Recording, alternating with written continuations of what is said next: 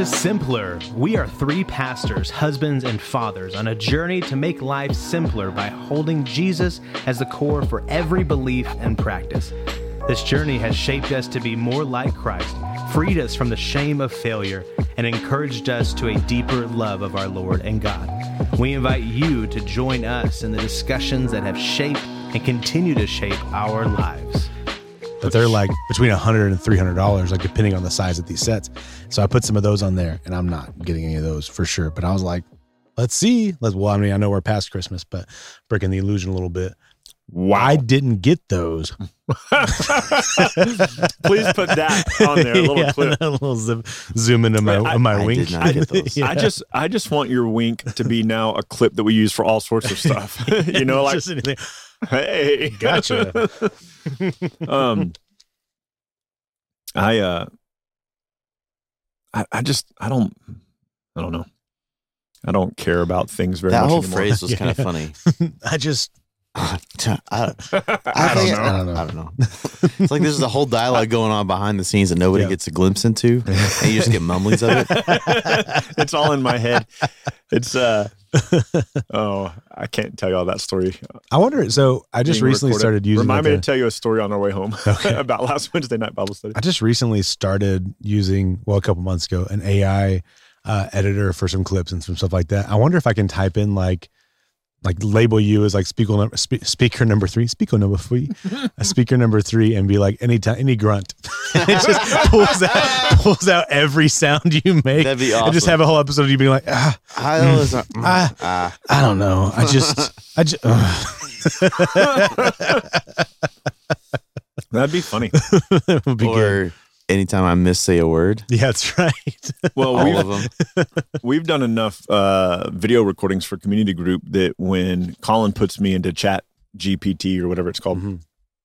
he he's done it enough with me now and he's called it Ryan. Ryan says this, Ryan says that. And that it when we knows sta- you. when we yeah, so when we started recording the uh, simpler Bible stuff last month, he was wanting to create descriptions for each video, Mhm. and he would say, "Make a description for this video in Ryan's voice," and it comes up with stuff, and I'm like, "Hey, that sounds pretty good." He goes, "It's basically just ripping you off now. It's just saying what you would say. This is what you would say." Yeah. So. Because we have like over a year worth of videos that we've created for church, for Mhm. community group, that is all fed into Chat GPT. yeah, yeah, yeah. So now it just knows how I would say things. It's so just, It just knows you, man. Well, hey, well, speaking of AI, let's go over to the PCC. Let's go to the PCC, everybody. Pierce's Culture Corner. Come sit down, get comfy, have a good time. We're going to keep talking about AI. I thought you were going to talk about the Tesla truck. I got really excited. Dude, actually, I should have, but we won't Do it today. We'll do it later. another time. Um, because I've got I've got more thoughts. I'm a little bit sad and happy about some of the things. But anyway. Well, now I'm excited about Tesla. But so so so uh AI, right? We're talking about uh, artificial intelligence. So one one of the things that popped up on my feed uh, a while back on on X was um the death the death of the influencer how social media influencers are going to be no more because of AI. And I know that that's that's usually the clickbaity thing concerning a lot of AI things. Like, well, one of the one of the first ones was like graphic designers. There's no, no going to be no more need for graphic design because AI can just do everything. I'll tell you what, AI is a brilliant, brilliant tool for for uh, graphic design. And I don't think I think that just as we kind of I think we talked about that originally like a year or so ago uh, that I think we're going to see AI used more as a tool.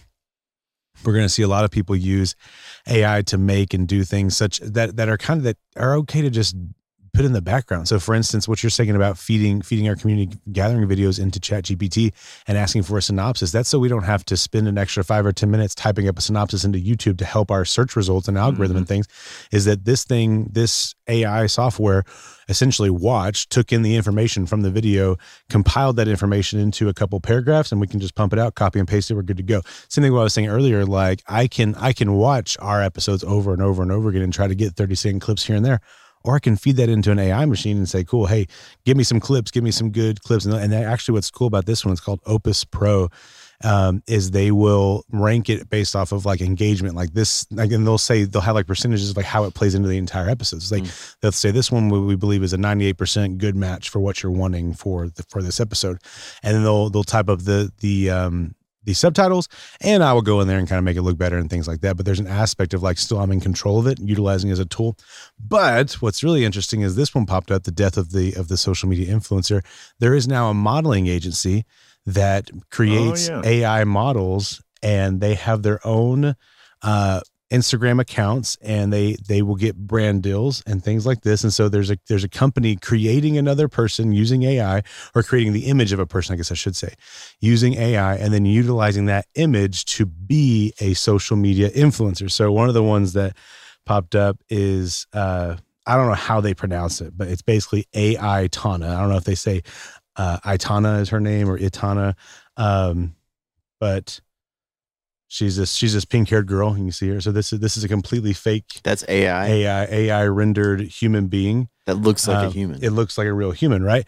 And so they uh they said that on there the article that I read said that this this Instagram model, this social media influencer makes between eight and eleven thousand dollars a month based off of brand deals and things like that. Whoa. Yeah. So this there's just there's a team of people creating this uh creating this image of a person and putting them in different circumstances. Uh, So, for instance, she, she, she quote unquote, she posted the other day that she went to the Blink 182 concert. And so they had a rendering of her in a Blink 182 t shirt and then had some clips from Blink 182. And so it looks like this person's really living a real life, but they're not a real person whatsoever. Wow. I know it's crazy, right? So that one of the things they're saying is that um, somebody, uh, I can't remember who quoted who was quoted, and I don't know if it was somebody from the agency. I think it was somebody from the agency. They said that they got tired of having to search through so many stock photos or having to worry about hiring a model that they were like, how can I get the exact image I want, the exact thing that I want to represent what I'm trying to do? I'll just use AI. And so they began to create models using AI and they were able to get the exact image they wanted, the exact hair color they wanted, the exact feel they wanted, utilizing a fake person, right? So you actually do like what he just said is, I don't want to hire somebody because that's too difficult. I don't, I don't, I don't want to participate and give somebody money for this. I'll just do it myself. And then they create their own rendering, right? And so what's more interesting about this versus the graphic design aspect is this is literally from that perspective that did lose somebody a job because he said, I'm not going to go hire anybody anymore. I'm going to do this. And so then I think from, if I remember correctly, I could be misquoting the, um, the article and I can post that wherever if people are interested in it.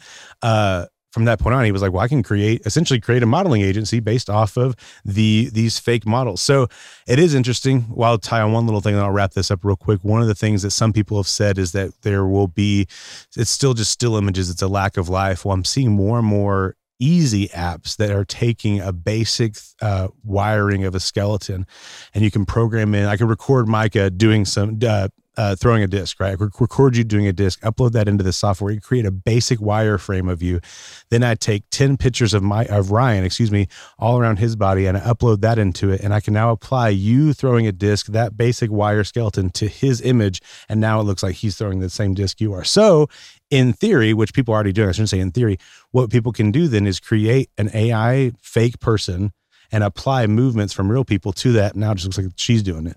And so you take the famous TikTok dances, for instance, and that gets so much traction that go viral. And now your model just went viral because she did the TikTok dance, That's even though she didn't really do it. I know, right? So we're reaching this day and age where virality, models, um, content creation, a lot of these things can just be created by robots in the background, and people feel like they're real because they feel so real. So I'm interested to see how it's. I don't think it's gonna. I don't think it's gonna replace real people. I don't think there's. I think that things are going to evolve, just like things have always evolved. I think that there's going to be the the the the perfect, ideal, quote unquote AI situation that, that the real the these these these ideal situations that people create, and then there's going. I think people are going to. My personal thought is that people are going to embrace uh, the imperfections and embrace grunginess of of real humanity, Yeah, of yeah. the rawness of real humanity. Then then what's going to happen inevitably is that AI is going to try to mimic that. then we're going to be in this cycle, right? So interesting for sure. Uh, I'm curious to see how that's going to go along. But uh, if you're interested in seeing more of that modeling agency, they have two models live now. It's I think believe it's Clueless.ai. Um, so go check that out if you're interested. Did If you- either of you guys see the movie 21 years ago called Simone? Mm-mm. I remember Yeah. hearing about it, but so not seeing it. it's it's exactly this. It's Mm. uh so it stars Al Pacino and he's a movie director and his star and he have a falling out and so she doesn't want to do the movie anymore. He can't find somebody to replace her, so he uses an AI program to create uh, a character, Mhm. and everybody's so enamored by this character on the screen who acts so flawlessly that he's all computer programmed. And so people want to see her. He's her representative, her agent. He's like, well, she's really reclusive. He creates all this stuff. She gets more famous than he does. He's created this AI deal. So, long story short, he does a lot of things to try to discredit her. He makes videos of her saying horrible things, and, and people are like, wow, she's so honest. You don't see actresses like that anymore. So eventually he takes he dumps all of her computer programming, he takes all the stuff that was her, Simone, Mhm. and dumps her at sea, and then he gets arrested for her murder. And there's these there's this video footage of him hauling a trunk out, and him like there's all this video footage, and it looks like he's dumping her body. Mhm. And so it's just, but it's the whole thing that she's fake, right? The whole thing. And so it's funny because 21 years ago, you're like, that's pretty funny. That, happened, that could yeah. never happen. And now here we are. People making bank. I mean, think about like one person creating these two models. Now you got 20 grand coming in a month. It's not a team of models anymore. It's just one guy with a computer. Like Yep. it's wild. It's Yep. crazy. Um, but we're not talking about we're not talking about killing robots or AI or making money. Ryan, what are we talking about today? Today we are talking about uh, just kind of what does the Bible say happens to us when we die? What what's the next thing? Where do we go? What are we like? What do we expect? And it's a it's a very broad topic. There's a lot of little pieces in the scripture I think that play into it, but I don't think that most of the time we think about all these different pieces that play into it. So, Uh, Ryan, don't we just become angels when we die? well, actually, Pierce, no. So I know. So uh, it is funny to me, I guess, in a sad way, how many Christians, when or people who purport to be Christians, I'll say it that way, when they lose a loved one, they'll put something on Facebook like "Heaven gained another angel today." No, they didn't. Uh, we are we are not angels. Uh, based on 1 Corinthians six, we are higher than the angels.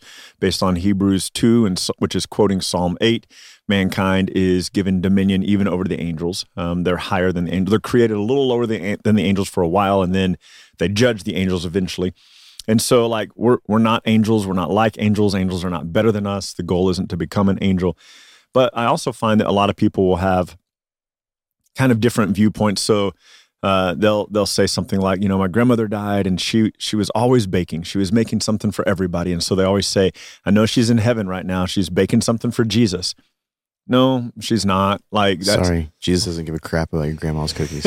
yeah, yeah. It's it's such a weird view, and it's um, it's such a low view, such a It is. low view of heaven, such a low view. It, it's it's almost as though we think that heaven and the glorified body and the resurrected the the resurrected believer in the presence of God that what everything we have to look forward to is a house where we don't have to pay electric bills and an oven that always smells like chocolate chip cookies and and you know like a, a good version of the earth is kind of like what yeah, we've that's what I was gonna say. Is it's us taking things that we enjoy down here and saying, let's make that for eternity. Yeah, yeah. I mean, I I heard a preacher once say years ago. I was probably in my early twenties, and he said something along the lines of, "If you enjoyed football on earth, you're going to enjoy football that much more in heaven. If you enjoyed golfing on earth, you're going to mm. enjoy golfing that much more in heaven." And I'm like, where? Who's playing in these football games in heaven, and where do you even get that idea? And what was really funny is I, I How do you pick teams? right? Everybody's perfect.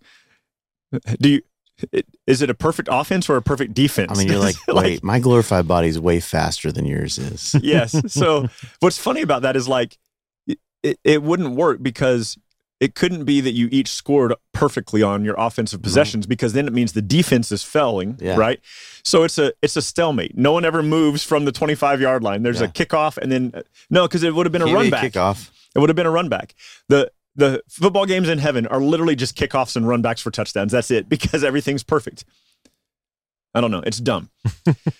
so, uh, you know, and and people will say these kinds of things. Oh, well, they're fishing in heaven now, and it's like, well, poor fish. you know, you know. I, I always think it's funny. Like, have you heard the people who are say like, oh man, my dog's in heaven now, and he's just happily chasing the squirrels, and then somebody goes. Well, what about the squirrels? And you're like, oh, dog heaven is hell for the squirrels. That's squirrel hell. If, if you're a bad squirrel, you go to dog heaven. you know, Makes sense, right? yeah. So squirrel heaven has to be this place where there's all these nuts that you can constantly bury, but also be able to find. And no dogs. yeah, and no dogs. Or cats. But it's just Or it's, kids with BB guns. it's just funny how we think about these things and how we we try to make heaven I don't know, more familiar to us Mm-hmm. instead of making it something that is the fullness of the revelation of God. Like you think of 1 Corinthians 13, where at the very end of it, it says that then, speaking of the return of Christ, then we will know him as we are fully known. Like there is, there is an understanding of God that comes Yeah. with this that's bigger. And so a couple of things just to think about. Can I give, can I make a point real quick? Yeah, go. Um, it's actually dangerous, I think, I agree. because For it to have such a low view of heaven. Yeah, because we so every religion I'm aware of has some kind of folk viewpoint of what their heaven is like, their eternity, their next life, if you will.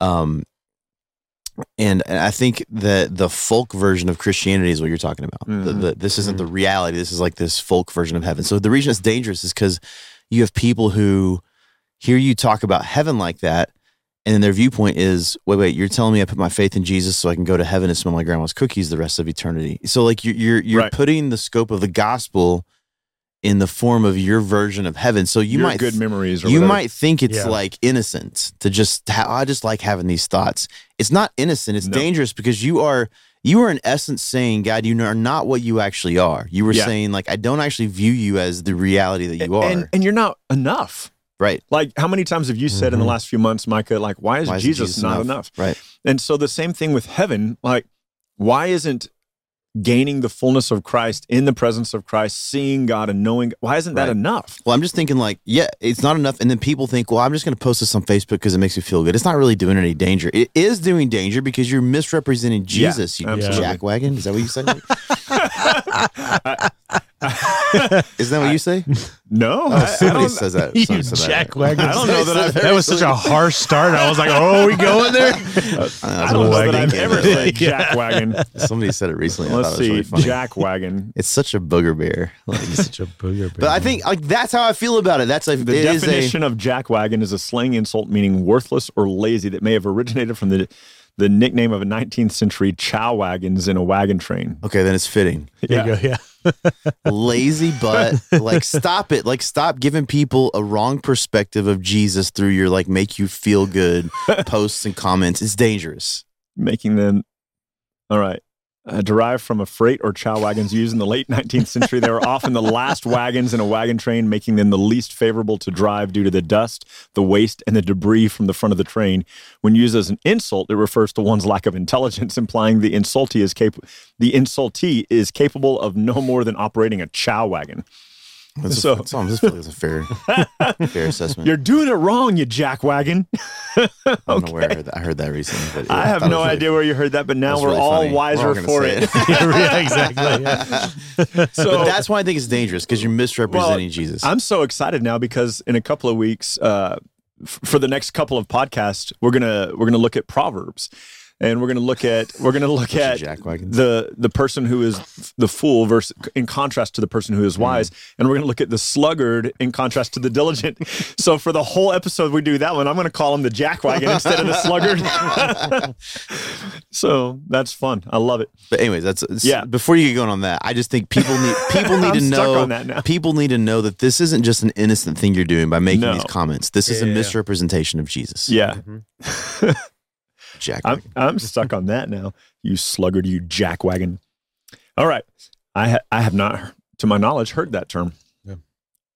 Thank you, Micah, I for really thought educating it was us. you that said that. That's Well, you know, I, I like that every few episodes we're in, introducing a word or New a phrase or an idea here on on the podcast, and so for January 2024, it's jackwagon. Everybody try to use that in a sentence today.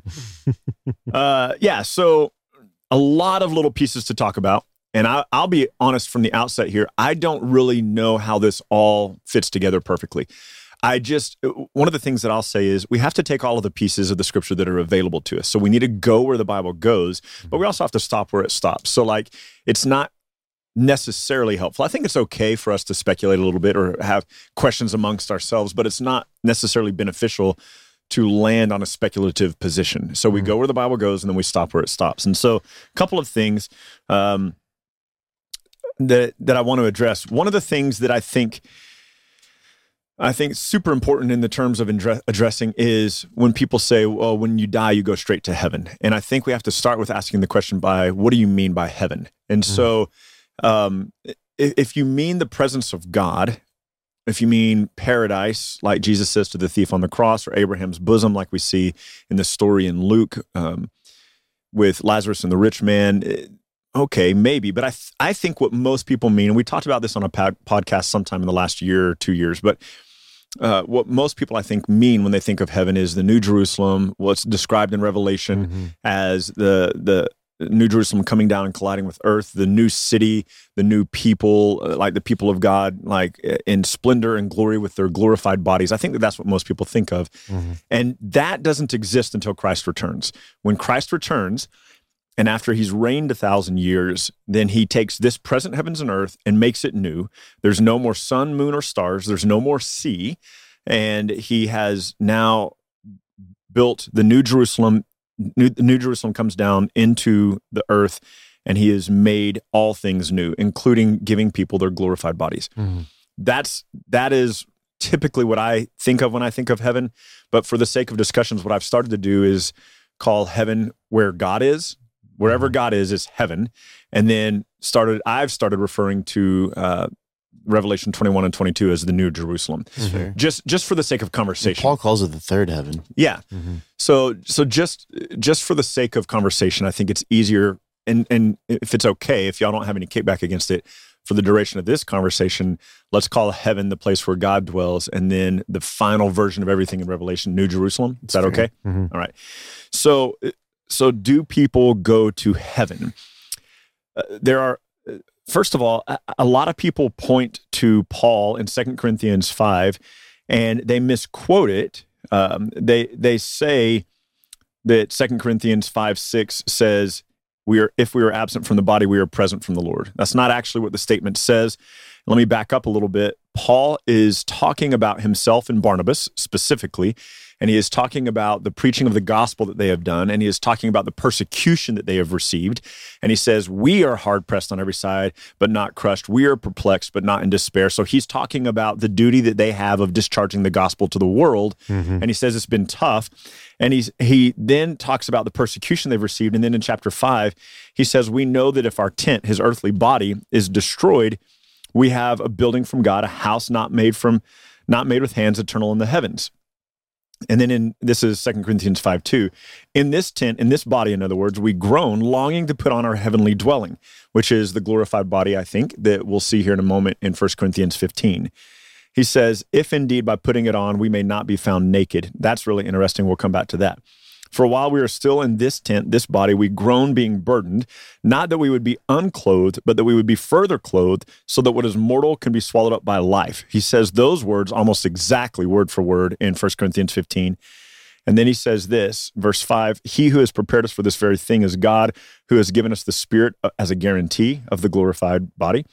So we are always of good courage. We know that while we are at home in the body, we are away from the Lord. For we walk by faith, not by sight. Uh, I, I misspoke earlier. It's verse 8. Yes, we are of good courage, and we would rather be away from the body and at home with the Lord. So people quote that verse as if you're absent from the body, you're present with the Lord, which is not what Paul says. He says, I would rather be away from the body and present with the Lord, which is perfectly in line with what he says in Philippians 1. I desire to depart and be with Christ, which is better by far. So he he What's doesn't the sorry, I'm misunderstanding the distinction between those two that you're making. So I'm I'm just talking about like people people have a, a view. They read this verse and they say to be absent from the body is to be present with the Lord. And there is uh, there is it seems uh, in their mind it's new body, new Jerusalem. Like they associate the finished version of everything in Revelation with this. To like, hold on, I'm building it out. Okay. So, so, so Paul says, "I desire to depart and be with Christ, which is better by far." He's also said here he doesn't want to be found naked. Uh-huh. He wants to be further clothed. So there is, there is. We see in 1 Corinthians 15, it talks about uh, the flesh and blood body. This body cannot inherit the kingdom. So that takes away our view of grandma up there in her night smock making chocolate chip cookies for Jesus. But uh, why she's in her night smock, I don't know. But that just felt appropriate. You're painting the whole picture, man. Yeah, thank you. I mean, it's not unfair. Probably most grandmas were like making cookies with the Yeah, Were those called? Moo Yeah. Well, like Yeah. that. uh, Probably the reason I said it is because that is what I picture my dad's mom. She was a heavy set woman who was always in her long nightgown baking something, Yeah, yeah. always, and it's just what I picture. You know. Um, If you're gonna be baking, well, I'm Yeah, baking. right? Something comfortable. Yeah, be comfy, you know. so so then it says that this body, this body is sown perishable, but it's raised imperishable. It is mm-hmm. sown in dishonor, it is raised in glory, it is sown in weakness, it is raised in power. Sown a natural body, raised a spiritual body. This body doesn't inherit the kingdom. We get a new body. And so here's why I think that it's interesting. We know, we know if we keep reading in 1 Corinthians 15, he s- says in verse 50, I tell you, brothers, flesh and blood cannot inherit the kingdom, nor does the perishable inherit the imperishable. I tell you a mystery. We will not all sleep. In other words, we won't all die, but we will all be changed in a moment in the twinkling of an eye at the last trumpet. The trumpet will sound, and the dead will be raised imperishable, and we shall be changed. And so 1 Corinthians 15, 1 Thessalonians 4 speaks of a resurrection. We know that there's a resurrection of the dead. Revelation speaks of two resurrections. One, those who are uh, those who are martyred for the cause of Christ in the days of the Antichrist will be raised to reign with Christ for a thousand years. And after that thousand years, the rest of the dead will come to life. So there are two resurrections. So he- here's here's kind of my holistic thought about it. It appears to me, and that's the best I can say, and you can shut me mm-hmm. up really quickly when I'm wrong here. But it appears to me when Paul says, I'm in this tent, I want to be in that tent, I don't want to be naked. I don't want to be found naked. To me, that speaks of the space between sh- shuffling off this fleshly body and getting the glorified body at the return of Christ. But there, there's a space in between the two bodies. There's a space in between the fleshly body and the glorified body, and that would be found naked.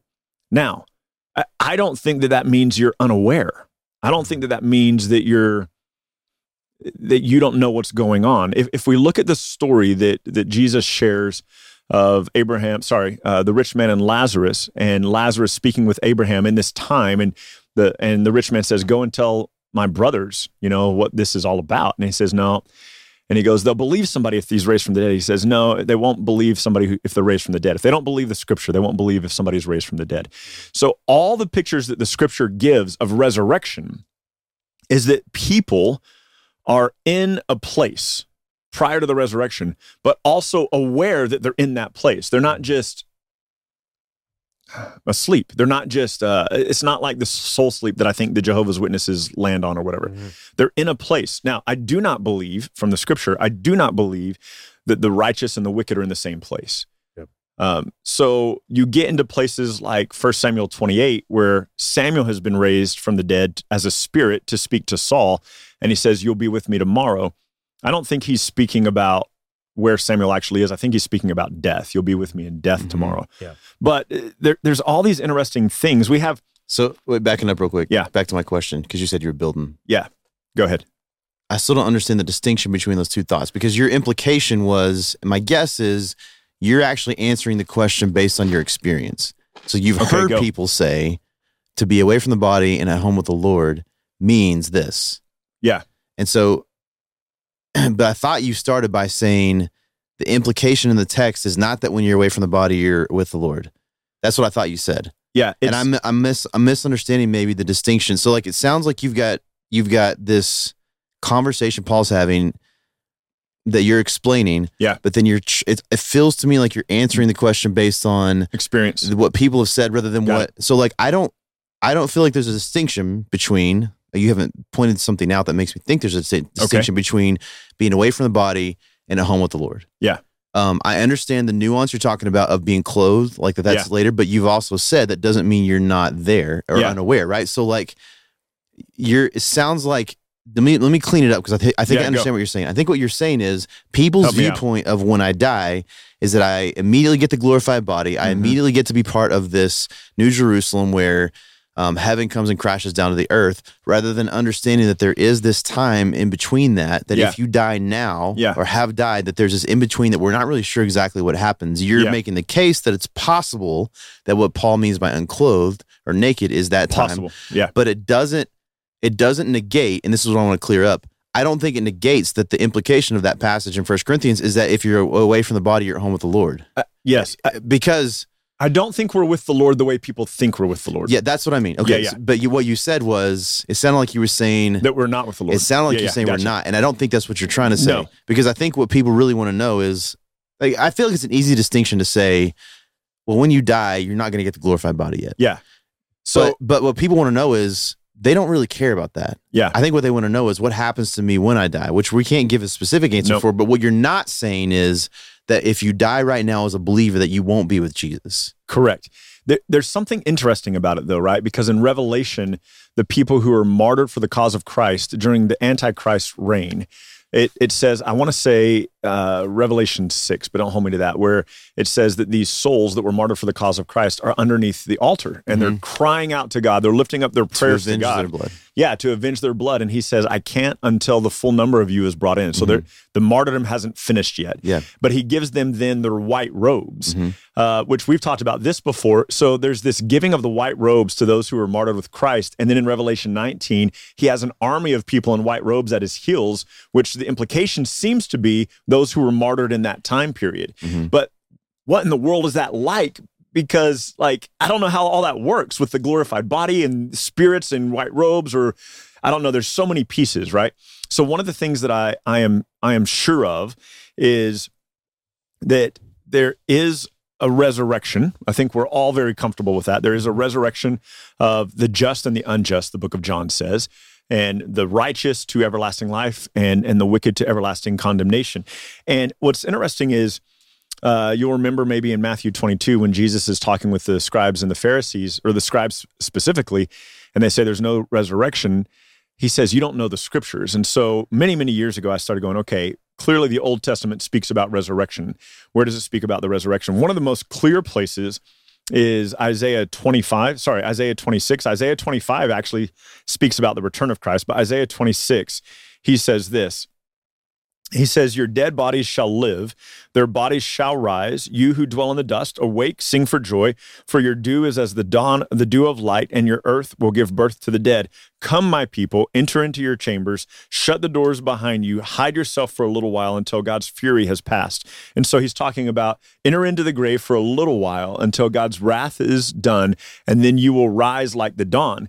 And then over here in in Job uh, 19, one of these texts, I love this. Job says in Job 19, 25, I know that my Redeemer lives, Christ, of course, and at the end he will take his stand upon the earth. And even though my skin has been destroyed, yet in my body I will see God, who I will see for myself, and my eyes will behold and not another, how my heart yearns within me.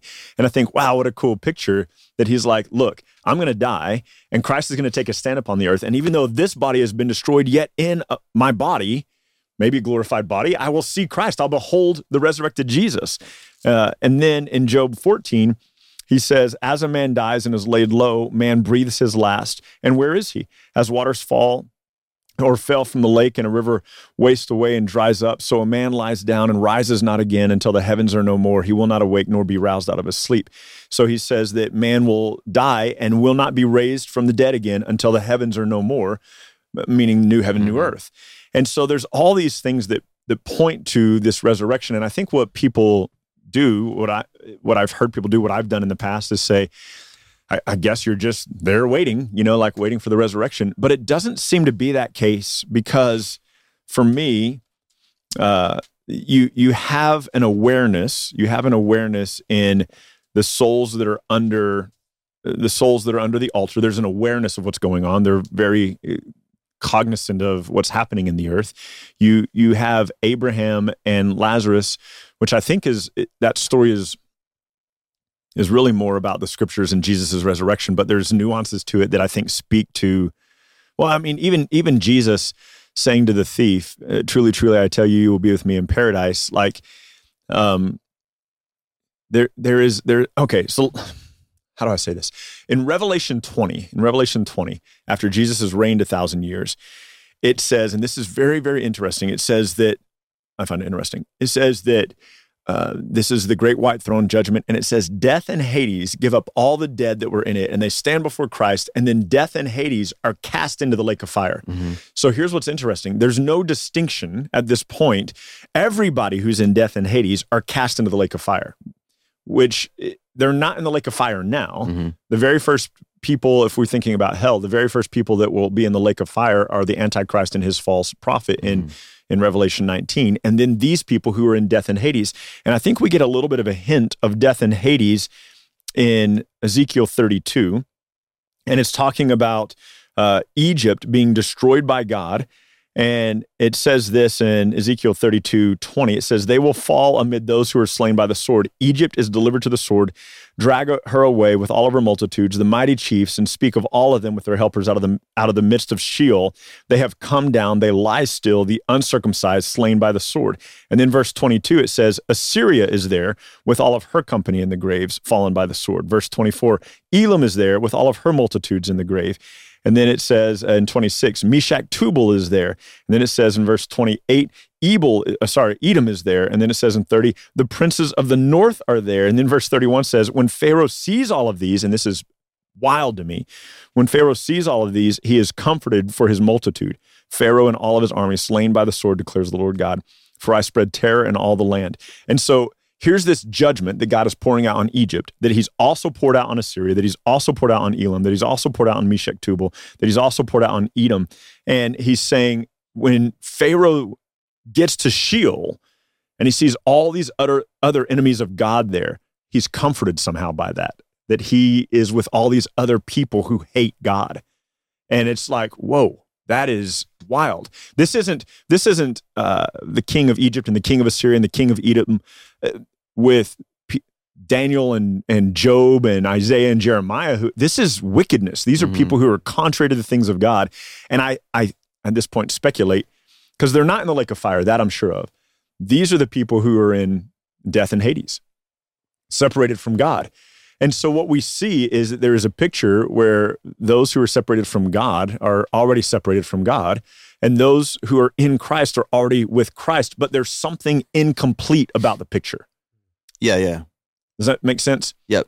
The the, the picture isn't complete until Revelation 20. It's still we're still in the middle of the story to some degree, or Yeah. part of the story. The story's Yeah. not completed yet, and maybe that's what you're speaking to is the distinction between like people's folk viewpoint of what heaven is, even if it's like based on some scripture where they're thinking like I'm gonna have the the glorified body right Yeah. away, and yeah, so like I think there's there's nuances obviously in this conversation that are difficult. Like we're not Yeah. gonna, uh, I know us three are not gonna be like we got this sucker nailed No, down. I don't for sure. Um, I, I think the like you said a whole lot in the last the last little bit. So like, so your your thought is help me Yeah. make sure this is right. Um, what you're saying is is there seems to be a distinction biblically between the people of faith and the people who aren't of faith there as- absolutely is a distinction as to what happens when they die. Yeah. Specifically, there's a like whether you believe whatever you believe about where people go when they die. The thing that seems to be very clear is that there's a distinction between people who've, put faith in Jesus and people who haven't. yes. And so There's also language in the Old Testament that just speaks of the grave in general, death in yes. general. Yeah, yeah, sure, sure. Um, and so you're really what you're combating with the uh, First Corinthians thing is people's viewpoint that when I die and I'm away from this body, that I somehow have all the things that are coming later in the story. Yeah, we we Um, automatically but- finish the story. But it, you're not by any means saying that means we're not with Jesus. I think No, that I don't know what shape that takes. right, but that Yeah. people seem to be with Jesus Seem to be, yeah. And now. yes, th- those who have died in faith, right? Just like those Now. who, right? I think you could. I mean, I'm saying now because I think you can make an argument that that wasn't always the case. Yeah, yeah, yeah. that there that I don't think I mean I I would lean this way. I don't I don't think that when Abraham died Well, he go ahead. went to be with Jesus. Well, here's what's interesting, right? Because Jesus says, Abraham longed to see my day and rejoiced to see it. hmm So there's some implication there in John 8 that Abraham saw the coming of Jesus, like saw it happen. There's an awareness, right, that Yeah. Abraham has that Jesus is coming to the earth, Yeah. Uh, which can't happen if Abraham's just in some, you know, weird place or whatever. Does that make sense? Like, does that make sense what I'm saying? no, no. It Okay, so uh, uh, so I, I would argue that Abraham was with Jesus because when Jesus is arguing with the Pharisees in John 8, he says, Abraham rejoiced to see my day. He longed to see it and then rejoiced yeah, but he the premise of you saying that is the assumption that if he's somewhere else, he can't see that. Right. Well, I, I just I just mean that like, okay, I see what you're saying.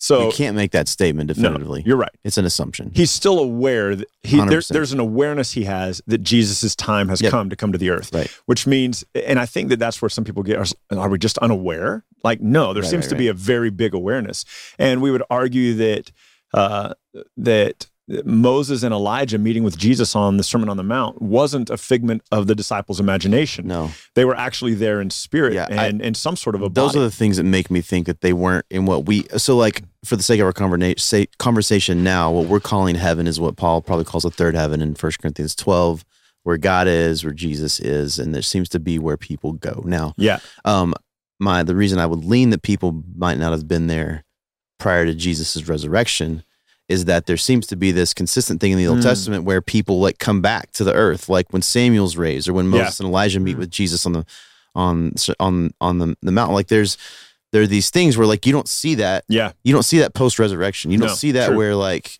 so uh, it's total it's total assumption, but this is a reason I would lean well, that way. okay. To your point, in the resurrection of Christ, it says that many of the graves of the saints were opened up and they came and they spoke, right? And so there's something different. So, which would make sense then, which would make sense as to why David says over and over again in the Psalms, the dead don't praise you, the dead don't give you any honor. Like, why would you see me die at this point? Because the dead don't give you any glory, right? Mhm.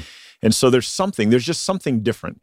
And and I think that what we do, all right, to your point, there's probably another category we need to have in I've- this conversation. I've always felt that way. I, I, I mean, we've we've debated this for a while. It's Yeah. three. You guys, I think, are in a different camp than I am on this one.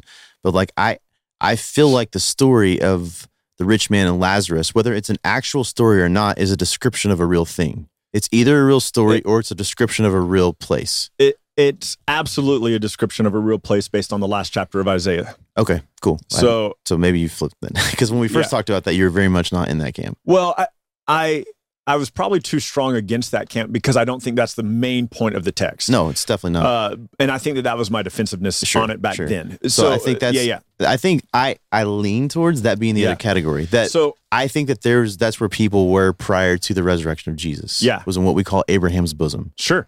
So and and I think we can we can think that and not be definitive on that. It doesn't matter. Yeah, yeah, it doesn't. It doesn't matter. So here's the here's the thing is that uh, I, I- don't know. I, I think I think we think of death and resurrection in a very narrow frame of reference. And I think we have to expand that a lot. Yeah, a yeah. whole lot. Yeah. Because I don't know exactly what it means that there will be two resurrections apparently of the righteous that, Hmm. that those who are martyred for christ will be raised to reign with christ for a thousand years and then there because even even in thessalonians he says uh, we who are alive when christ returns will not precede those who died in christ but the Mhm. dead will be raised first and if you lay that over revelation it has to be those who were martyred for the cause of christ and then we will be joined with them in the air and will reign with christ right and then after the thousand years, there's another resurrection. Wait, wait, wait. Why are you saying that's the dead in Christ? The martyrs? Like, why is it exclusive to them? Uh, I- just from the just from the account of Revelation, that the first resurrection is. You think that First Thessalonians could be the end of the thousand year reign? I mean, it's conversation to be had. Yeah, I don't know. I'm just saying, like, I was I was curious why you thought it was so exclusive that the dead in Christ was exclusive to the martyrs. Because you would have to say, I would put First Thessalonians four at the beginning of the well, thousand I was going to say you would have to make that premise bef- to make that assumption. yeah, yeah. But that's what I'm asking is like, what's the reason for that? Uh, because of the language of the trumpet sound, and that's all given in Revelation 19 prior to the thousand year reign. Right. So, like, oh, sorry. I'm not saying the dead in Christ is at the end of the thousand years. Sorry. oh, okay. Sorry, my bad. I was asking why you were saying the dead in Christ is exclusive to the martyrs. So, like, so the the first resurrection is really clear that not all the dead will be raised, but only those who are martyred in the period of the Antichrist. Those are the only ones who are raised in the first thousand years, uh, the first resurrection, mhm. and then after that, the rest of the dead are raised. That's why I'm making that argument because Revelation argues that that the first resurrection is only those who were martyred in that time period. okay. Side conversation I think we should have because that's really interesting. I have a lot more thoughts on it. Cool. That I don't think is going to be beneficial for this podcast. Because I think what people really want to know is like what happens to me when I die. yeah. yeah. yeah and and i think that uh golly i i just think it's more messy than we've made it i i think uh, i don't know i, I think No, no, no. I think actually I, I flipped that okay because what you're calling messy is just because we don't know the details of like we're, we're having to make assumptions based on like little tidbits. Yeah. Um, I think the simple the simple thing that people need to know is look if They're you, with Jesus. If you put your faith in Jesus, you're with Jesus, Yeah, yeah, right? yeah, so that's what I mean is like gotcha. I think if you remove the folk viewpoint of heaven Mm-hmm. And just know I'm with Jesus and I'm not exactly sure what that looks like in the timeline of like when I get the glorified body, that kind of stuff. Um, that's the, where I think the confidence goes. So I think it, I think actually it's simpler and or it is simpler. And what you're calling messy is just because we don't know the details confidently because we're having to make There's a- assertions from little Yeah, there's tidbits. there's a lot more pieces at play than Yes. we've typically been taught. But I think what people that get- doesn't change the fact that those who die in Christ are with Christ. Right. I yeah. think what people get freaked out about is like because they don't they hear you like let's just say for example they listen to the all the chaos of what we just said and people are like I don't even know what you're talking about and they're like but what happens to me? See, I think it's where we miss it. Is like the simplicity is hey you're gonna be with Jesus. Yeah. yeah, yeah, absolutely. Like let that be your confidence. Listen, your hope actually rests, and maybe this is the shift. Your hope doesn't rest in what happens to you. Your hope rests in the fact that Jesus is coming back. Yeah, Yeah. that, That, that- you have you've been given the Spirit as a guarantee of your new body, of what he says in and that because Corinthians. Christ was raised from the dead, we'll be raised from the Right. dead. Yeah, mm-hmm. Second Corinthians 15, sorry. Come on, dude. Or was it First Corinthians? First Corinthians Okay, 15. yeah, yeah, sorry. yeah. that- Second Corinthians only goes to chapter 13. So Yeah, if, yeah. if you start preaching from Second Corinthians 15, Well, we, Pierce and I have been working on it. Yeah, we're trying, trying to get it all together. Yeah. There was one time in my old youth group, somebody, one of the pastors said, turn to Romans. And a new, there's a new guy going there and he goes, first or second? And he was, because he was legitimately confused because he was just saw, he saw there's so many first and second. yeah, So he was first and second, first or second Romans. And then the pastor was like, wait, what? what Bible, what Bible are you reading? What is this? hold on, man. Wait a minute. Just wait, a minute.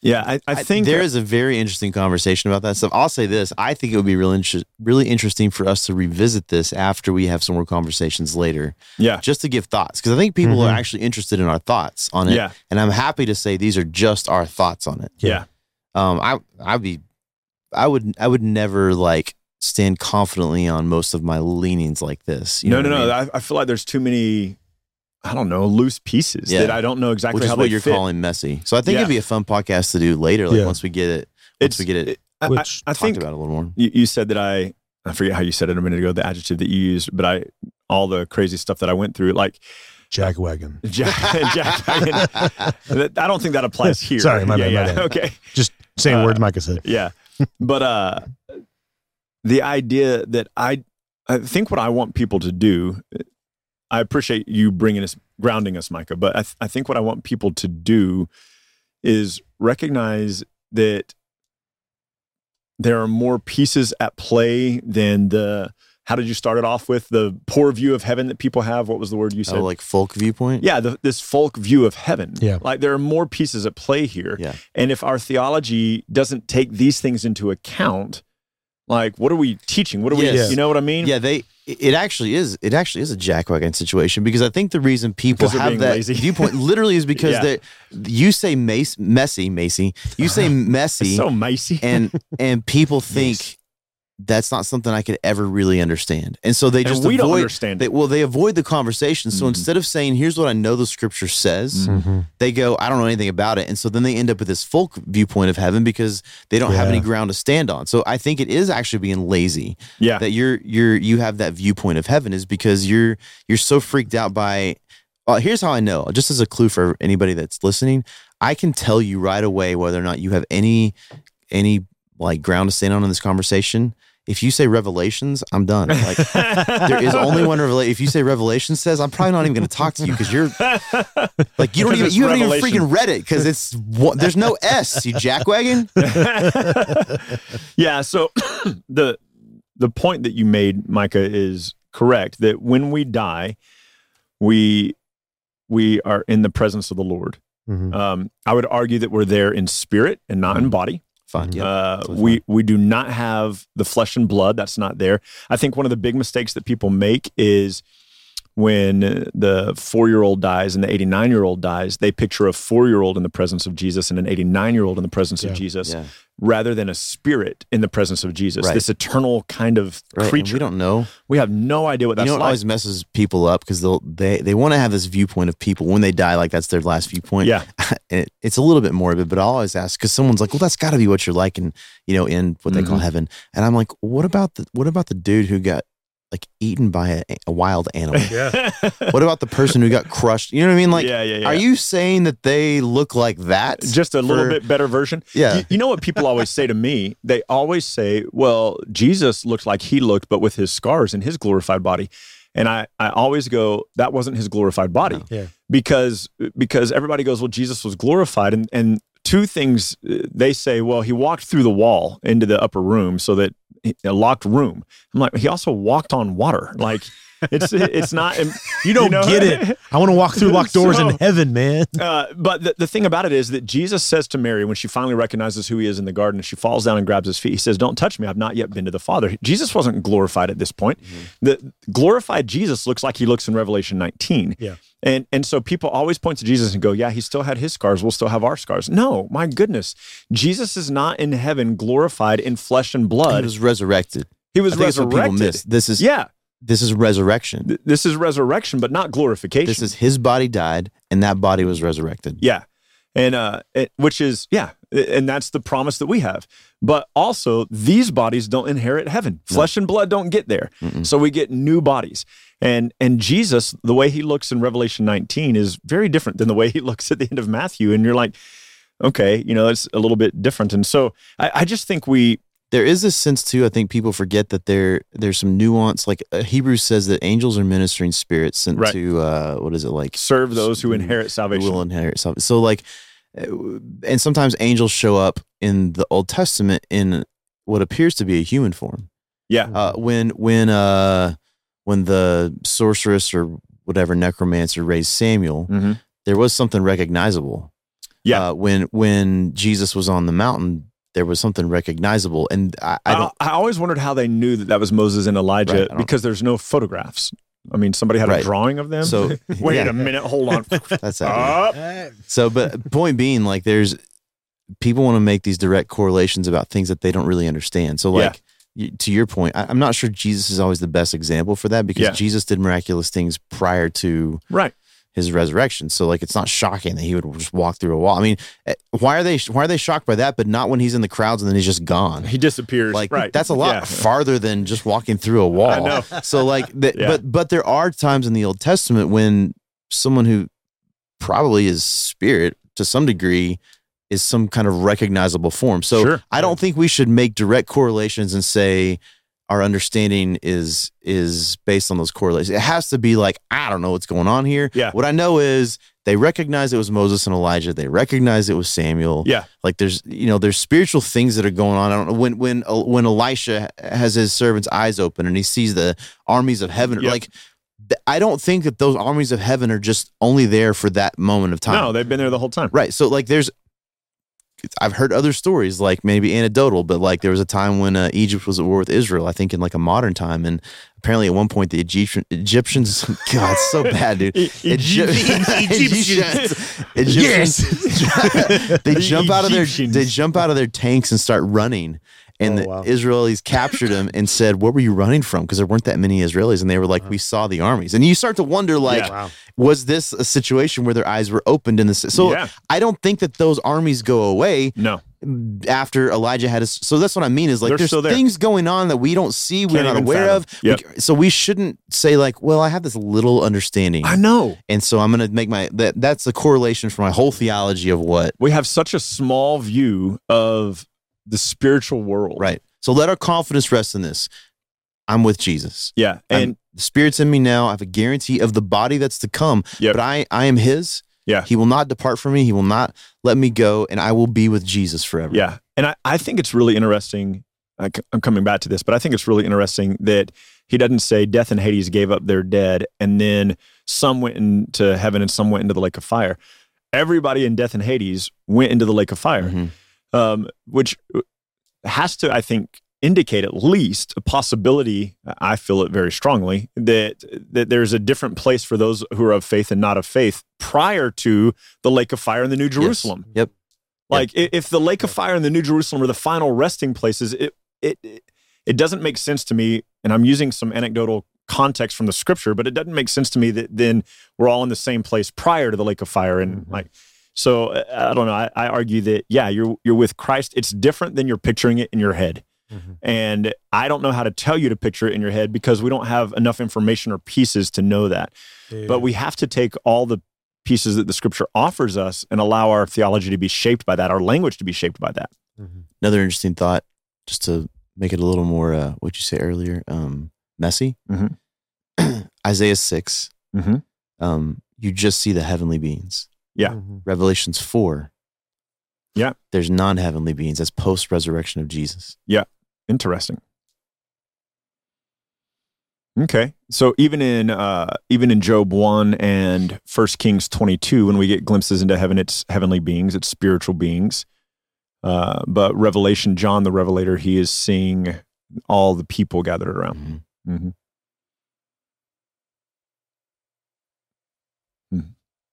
Were you putting an S on Revelation as a joke right there? It's, Yeah. it's, I'm just going to say it from Because now back, on. I know you're not. You don't. Did you You see don't know what you're Revelations? talking about, man. You just said Revelations.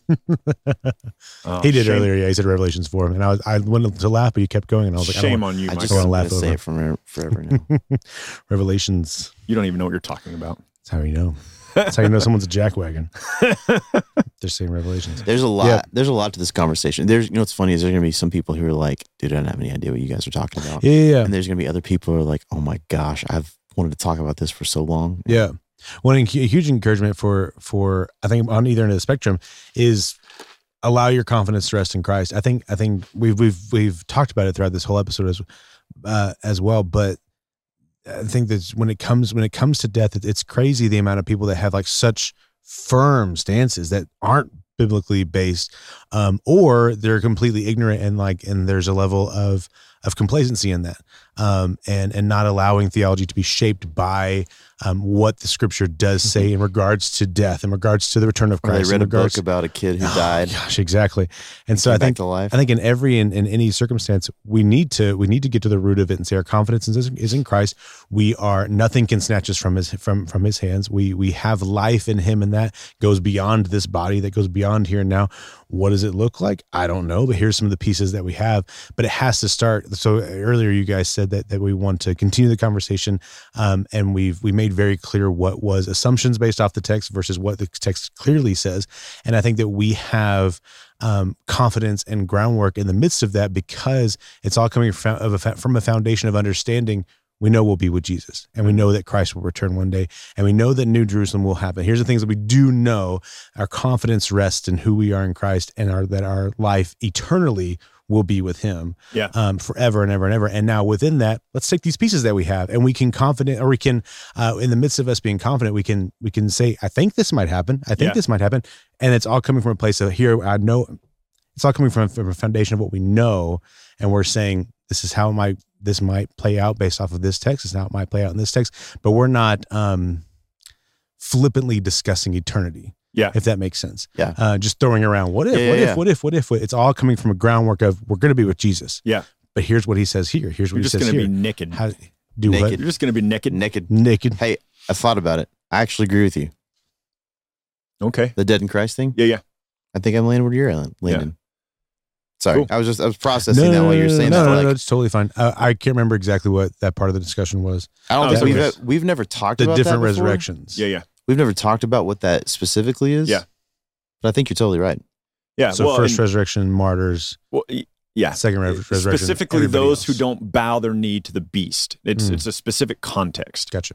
and they don't receive his sign on their head. The barcode. Yeah. The, the chip. Yeah.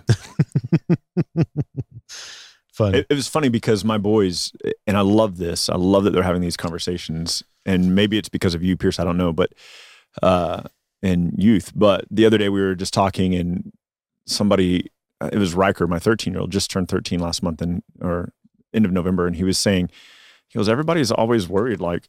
You know, when's the end of the world going to come, and when are all these bad things going to happen? When's the Antichrist going to do this or whatever? And he's like, "But Jesus is coming back." It's a good and, perspective. And, Shift and I'm like, I'm yeah. like, that's correct. I was like, buddy, that's brilliant. Like, I'm an adult man who's just really, I'm an adult. who's just, who's just reshaping my thinking away from. uh, We have so many Christians talking about, oh man, I'm worried about the Antichrist. I'm Yeah. worried about the mark of the beast. That let your attention be on Christ and his return. It's so funny to me the mark of the beast thing. It's it's like you know what? I don't really believe the Holy Spirit that lives in me is powerful enough. Come on. Like oh my god. Well, it, what people miss is that the believers, I know this is a different conversation, but what people miss is that the believers in Revelation have been marked on their forehead Yeah. by God. Mm-hmm. Quit Like- worrying about it. It's not going to happen that you're going to accidentally get the mark of the beast. The vaccine was stupid, but it's not the Yeah. mark of the beast. hey, I went to HEB the other day and they were handing these things out. Is this the mark of the beast? Did I get that by accident? Dang it. There was a guy handing out these three free things on my way out of the store. I'm glad Jesus saved me, but I could screw it up if I put Right, shit right. in my hand Exactly. with my credit card information on it. Mm. I heard at one point somebody was saying that uh, social security numbers were the mark of the beast. Oh no. Yeah, social security numbers historically aren't that old. Yeah, it's not very old. Yeah. So it's got to be right. Mm-hmm. Wow. So, what are your thoughts on death, everybody? uh, I, I I know our prayer. Revelations is a good read. Revelations is a good read. Uh, I know that our prayer is that our prayer kind of surrounding the entirety of the podcast is that people would find um, peace in the simplicity of the gospel and the truth of who Christ is and what Yeah. He's done and who you are in Him. Uh, but even more so in this, like just just just even even kind of mirroring uh, Paul's heart, talking to the to to Thessalonica, like um, that death shouldn't worry us. Like we shouldn't be worried about our, our Mhm. life is secure in Christ here and there and forever. Like in, uh, if, if he you, desires to depart and be with Christ, which is better by far. yeah, if you if you uh if if we get to we get to witness the return of Christ and we see we see all of these things take place here now before we uh we die, that's awesome. And if we die prior to those things, we're still going to be with Jesus and and and, and witness those things happen and see his glory and see the new Jerusalem. And so we're not going to miss out on things. And so I think in regards to death, I understand that that the way that our culture works, uh, there's so much stress and worry surrounding all of those things. But as Christians, we can take hope and confidence in the fact of who we are in Christ and how that will last forever and Mhm. ever and ever. And one day we will, our faith will be made sight and we will dwell in his love and we will dwell in his grace and dwell in his light. Um, and we can take confidence in that. So don't allow um, your view of death to be coated in worry um, and fear, but rather confidence Yeah. in who you are in Yeah, him. yeah, Absolutely. absolutely. Um, sweet. You know who makes me confident? Stephen. I don't know. Stephen. Uh, we're at the Garden Audio as always. Um, go go find Stephen on social media at 87 Realty Group. Him and his wife are over there selling houses, talking about realty, realty, real estate and stuff. I can't even say words. Realty. Uh, realty. And uh, go see what they got going on over there. And if you're if you aren't interested in giving their page a follow, just leave a comment, shoot a message, say, "Hey, thank you for for recording and making and making uh, the simpler guys look and sound great. and hey, while you're over there, follow at Simpler Pod. That's where you're gonna gonna find everything for us. And if you're ever interested in uh, suggesting topics, uh, uh, wanting to hear more of us, are here wanting to hear more about what we have to say regarding a topic, if you have any specific questions, reach out to us through social media at Simpler Pod on Facebook and Instagram. That'd be the, the best and easiest way to get a hold of us if you don't have our phone numbers. And hey, uh, also 2024, it's January 2024. Uh, Micah is fundraising and preparing for events for the year through, excuse me, through Eagles Wings. He, if you guys don't know, uh, I forget how we said it last episode, but Eagles Wings is like church planting within the. what I'm doing, it does a No, lot. okay. But like the part I'm doing is we're basically doing church planting ministry on the disc golf pro tour. Disc excuse me yeah church planning ministry disc planning ministry church planning ministry uh, on the disc golf pro tour. And so you've if you've listened to simpler for a while you've heard different stories of micah traveling and teaching uh, at different disc golf events disc golf tournaments as well as building relationships within within those places uh, to see the gospel made known to see the kingdom grow um, and to see people come to know jesus through through encouragement to encouraging believers on the tour as well as seeing people come to christ. And so there's a lot of great things that happen on the disc golf pro tour. A lot of great ministry that's happening and we get an insight of it here listening to the podcast through micah. And if you want to be more involved in that and help micah uh, with with traveling expenses and all the things that go into that go donate at micahmariano.com there's going to be a tab. It's donate. Uh, you can go through there click the donate tab. You'll see a memo uh, fill out the memo for disc golf and and give to to his ministry. And continue to listen to Simpler because you're going to hear what God is doing through that awesome ministry. It's great. Um, and hey, as always, keep Christ as core. What could be simpler than that? Catch y'all next week. Bye. Old flippy flop.